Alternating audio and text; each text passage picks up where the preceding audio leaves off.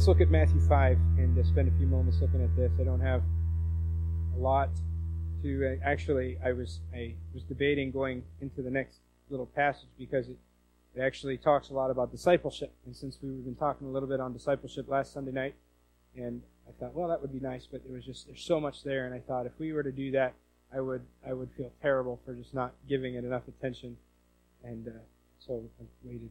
We'll wait till Sunday next Sunday to do that. But this this week, uh, we're just going to look again back at these, and I want to kind of group them in a different in a, in a different way. I want to see these uh, these beatitudes from a different light. It actually started from an outline that I was reading some things that Warren Wiersbe had written, and uh, I saw that, and then I, I looked at it myself and thought I, I disagree a little bit. I'm allowed to do that, and I and I rearranged it a little bit into something that I felt was a little bit more uh, suitable.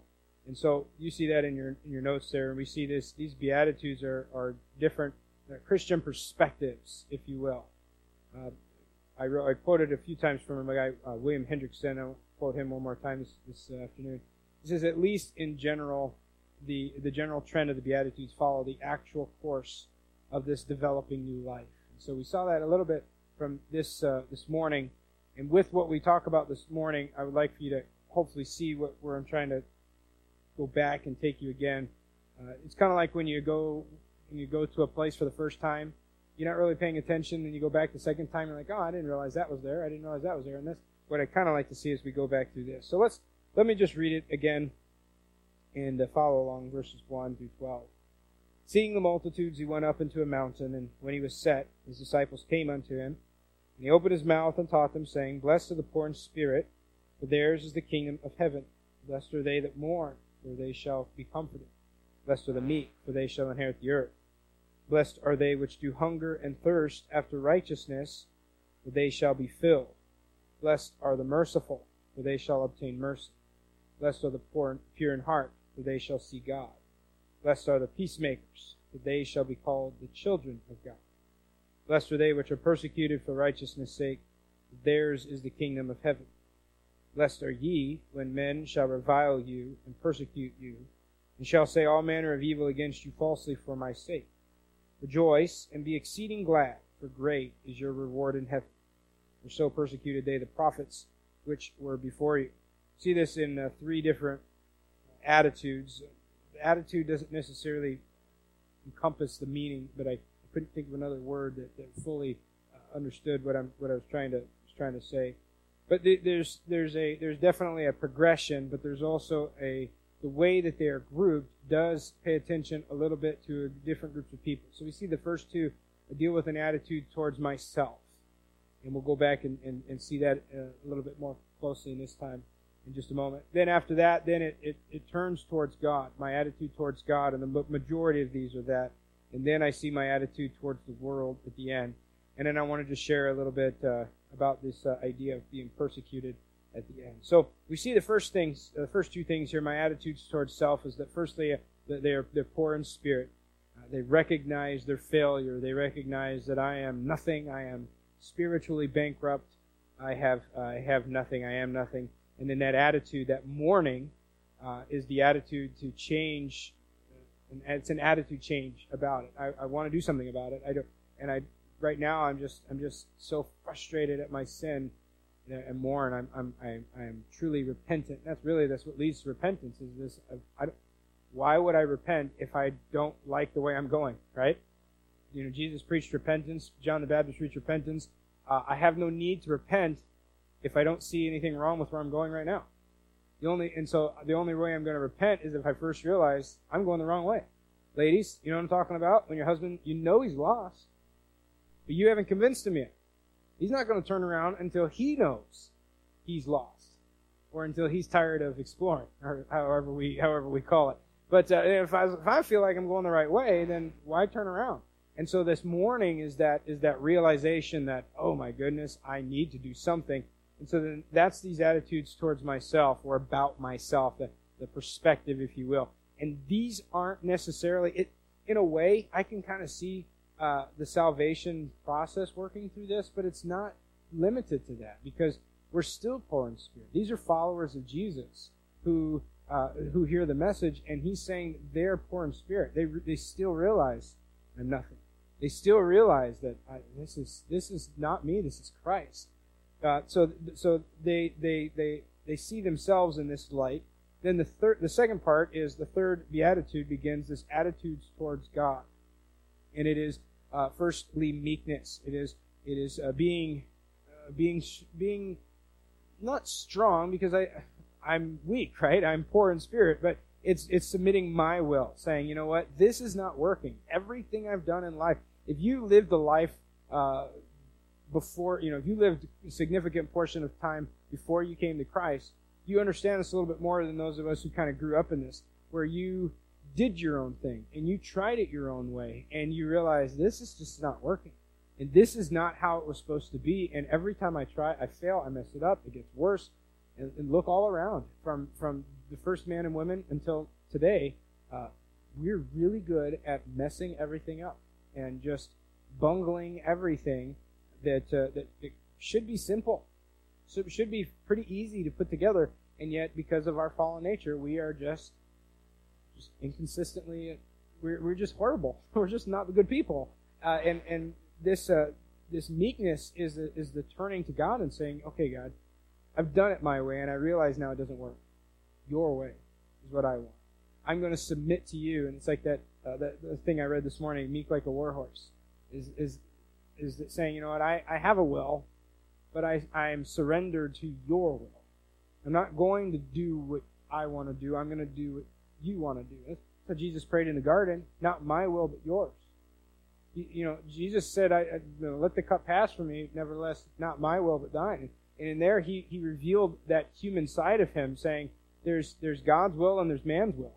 And Jesus, who is perfectly submitted to the Father's will, said, I don't want what the human side wants. I want what the Father wants. And that's, and that's what meekness is. And that's why he's the example of meekness. It's that power under, under control of another, not under my control. It's not self-control. Being meek doesn't mean you're self-controlled. It means you're submitted to the will of another. You're humbled, and you have no agenda of your own, and you're and you're seeking the agenda of another person. So then the fourth one here is the hungering and thirsting after righteousness, desiring to be filled with something new. Uh, again, I'm empty. Tried my way. It's not filling me. Turning to God and then saying, okay, God, fill me. I submit to you. Fill me. And God promises uh, the, the hunger, those who hunger and thirst for righteousness will be filled. Then it's the mercy, having been loved and forgiven. Now I love and forgive. It's showing mercy. Remember the uh, the illustration, the story that Jesus told about the man who who owed uh, I can't remember the exact number, but he owed a ton of money. Let's say million dollars to his master, and there's no way he was ever going to be able to pay it back. And his master had mercy on him, and he said, "You know what? I forgive it all." And he did. And then that man turned around and found a guy who owed him 10 bucks. And he threw him in prison and he said, You will pay me every dollar you owe me and, and, and I'm going to take it one way or the other. And then the, the, the, the first master found out about it and he threw him in prison. He said, I showed you extreme mercy, way more than you needed to, to, to show this other guy. And you couldn't even find it to, to, to give that much. And, and Jesus is teaching there about, about this, this idea of mercy and forgiveness, being being given mercy, being shown mercy, being forgiven, I now turn and show it and, and uh, forgive other people. And then, the, and then the, whatever number it is, the pure in heart. This is, uh, in a way, this is sanctification. This is growing closer to God. Now, I didn't bring it out this morning, but there's not going to be a point where you're going to be a pure, you know, perfectly pure in heart, where in this life you are going to be the man. I mean, you don't have anything wrong with you anymore. You never deal with sin. You never have uh, an impure thought. You, you, know, your, your heart is desperately wicked, the Bible says, Jeremiah 17. Uh, but we, so that's why, in a way, we see these as things to do now, but also we see them at the end as well. Uh, one day I will be pure in heart. I will be in a body without sin. Uh, and, and those are the people who see God. That's why uh, Paul said, I think it was Paul, we see in a glass darkly. Right now, it's, we kind of see it, but we don't. But one day, then face to face. Well, that that happens when we are when we are you know the, the body of sin is gone the flesh is, is gone from us all right and then when with this attitude towards god then it changes my outlook my attitude towards the world and I change how I look at the world around me in, in, in these two ways. So the first is the peacemaker, greatly desiring to make peace in the world around me. Now we have to be careful because we, we're, we're not saying that we want peace at any price. You know, I want to just want to get along. I'm never going to say anything to, to make anybody mad. Jesus, who is the Prince of Peace, stirred up a bunch of you know strife in his day and time. Uh, the verse that Jesus said, uh, "The uh, I came not, to, I didn't, I didn't come to bring peace. I came to bring a sword," and and and it seems to contradict what he was saying earlier about you know coming to bring peace, but it wasn't necessarily that his goal was to not bring peace, but to bring violence, and and, and it, it was the result of what he was going to be, what of his coming, he was going to bring problems because that's where the persecution comes in. He's going to bring peace He's going to make peace. And those who, who by faith, you know, trust in Him and in repentance, uh, are going to have peace with God and they're going to seek peace, but the others are going to push away from Him.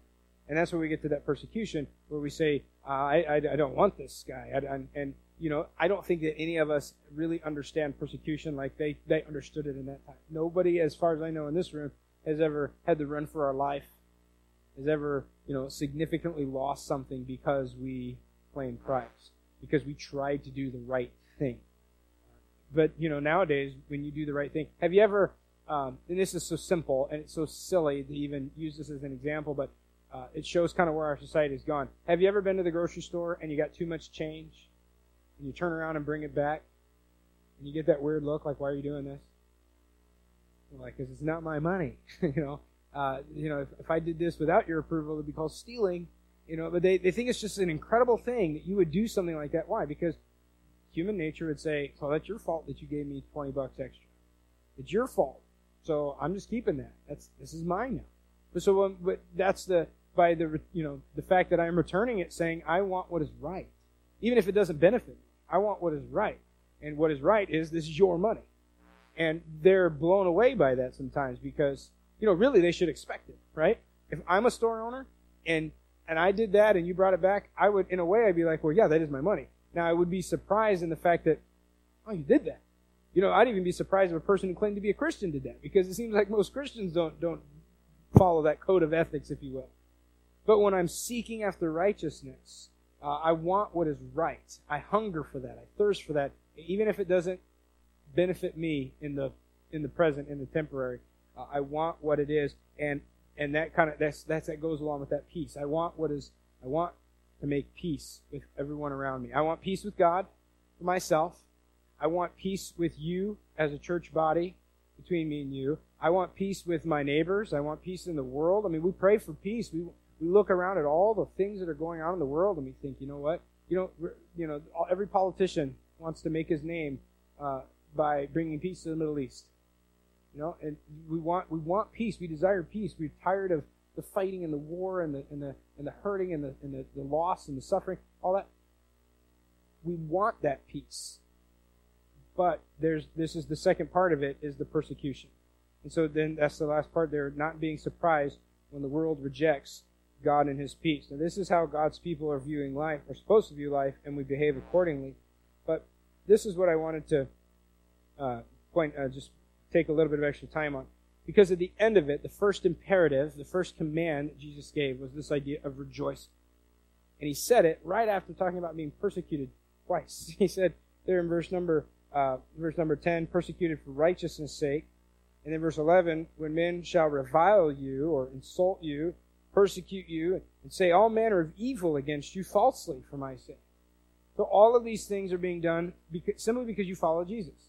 They're lying about you. They're insulting you. They're persecuting you. And basically, I think he's covered the whole gambit here for the sake of righteousness, for doing what is right, or for following Christ. And he says, when that happens, rejoice. What? you know, it, again, if I remove this from Christ, it doesn't make a lot of sense. Why would I do this? Why would I rejoice? Be exceeding glad. Not because I'm being persecuted, but because it says, For great is your reward in heaven. For so persecuted they the prophets which were before you. So I wrote three things there that uh, I can rejoice in persecution. Uh, let me just share those and then we'll, we'll call it uh, complete. Uh, first one is that when I am persecuted, I can rejoice because I am in good company. Uh, firstly, with Christ, because I am suffering with Christ. But we see here in the verse of Matthew 5:12 there that I'm in good company of the prophets, because every prophet from the very beginning until the, the last one uh, was killed, uh, they they suffered persecution. Study church history, and we find that uh, uh, even you know since the time of Christ was past, people suffered greatly for the faith. And we, we read about them in, in books like Foxe's Book of Martyrs, and we read about them uh, in the newspaper even today about the, the underground churches in, in China and the Middle East and these places, and uh, people who suffer. And I'm not talking about people who, who had to park a little further away from the, the church because someone took their spot. And so they, they suffered. You know, they had to walk a little bit extra to get into church. And I'm not talking about someone who took your pew and you had to sit a little further back than you like to, or whatever it may be, or the uh, you know whatever those those things that we call suffering, but the real persecution. And I'm not even really talking about when someone laughs at us because we're Christian, or someone thinks it's funny because you're praying in the restaurant or whatever it may be. I'm talking about the real stuff, the stuff that I've never in, in, endured. Uh, but there, when that happens, he says we can rejoice because we're in good company. I want I want you to go to 1 Peter 4, and uh, we're going to read a couple of verses out of here, and we'll see the rest of those from there. I was going to read, I read uh, two verses from 1 Peter this morning, and one of them comes from this passage that I wanted to share with you. So 1 Peter 4. In 1 Peter 3, it was when he said uh, that we can be happy because we are persecuted for righteousness. In 1 Peter 3.14, if you suffer for righteousness' sake, happy are ye. But when we get to 1 Peter 4 and we look in verse number 13, if ye be reproached for the name of Christ, happy are ye for the Spirit of glory and of God resteth upon you. On their part, he is evil spoken of, but on your part, he is glorified. But let none of you suffer as a murderer, or as a thief, or as an evildoer, or as a busybody in other men's matters. Yet if any man suffer as a Christian, let him not be ashamed, but let him glorify God on this behalf. For the time is come that judgment must begin at the house of God, and if it first begin at us, what shall the end be of them that obey not the gospel of God? And if the righteous scarcely be saved, where shall the ungodly and the sinner appear? Wherefore let them that suffer according to the will of God commit the keeping of their souls to him in well doing as unto a faithful creator. So the first when I'm persecuted, I can rejoice because I'm in good company, sharing both in the sufferings of the prophets and those who've gone on before me, but also verse 13 tells me there that I'm suffering with Christ. And we read that again there. It says that, uh, inasmuch as ye are partakers of Christ's suffering.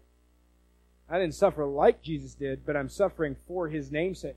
Much like when the, the apostles in the book of Acts, I think it's chapter 5, when they were commanded not to preach in Jesus' name, they went and did it anyway. And the, the, the Sanhedrin brought them back in and beat them. And they said, don't do it again. And they went out, and the Bible says that they rejoiced because they were counted worthy to suffer shame for the name of Christ. They were supposed to, the intention was for them to go out and say, we're never doing that again. I learned my lesson. But they rejoiced and they said, we got to get beat and suffer for the name of Christ. We got to be a partaker in the sufferings of Christ. You have to scratch your head for a minute and think, I don't want to partake in someone's suffering. You know, I, I don't want to share the pain. I want you to take it all. But when we when we understand what, what he's saying here, you know, it's to happen. You don't get to choose if you're going to get persecuted or not. You make peace, you seek righteousness, and the persecution comes. But when it happens, we rejoice not because we're being persecuted, because we're weird and we like pain, but because we we have this common bond. Any of you guys uh, or ladies in the military? Would you raise your hand? Who, who is in the military? Who are our veterans here? Okay, just a few of you.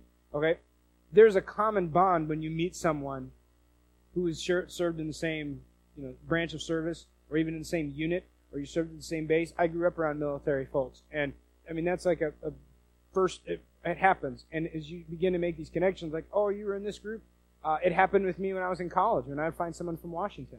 Like, oh, you're from Washington. And they were on the other side of the state, and I had never met them before in my life, but all of a sudden I felt this common kinship because we're from the same state, the great state of Washington.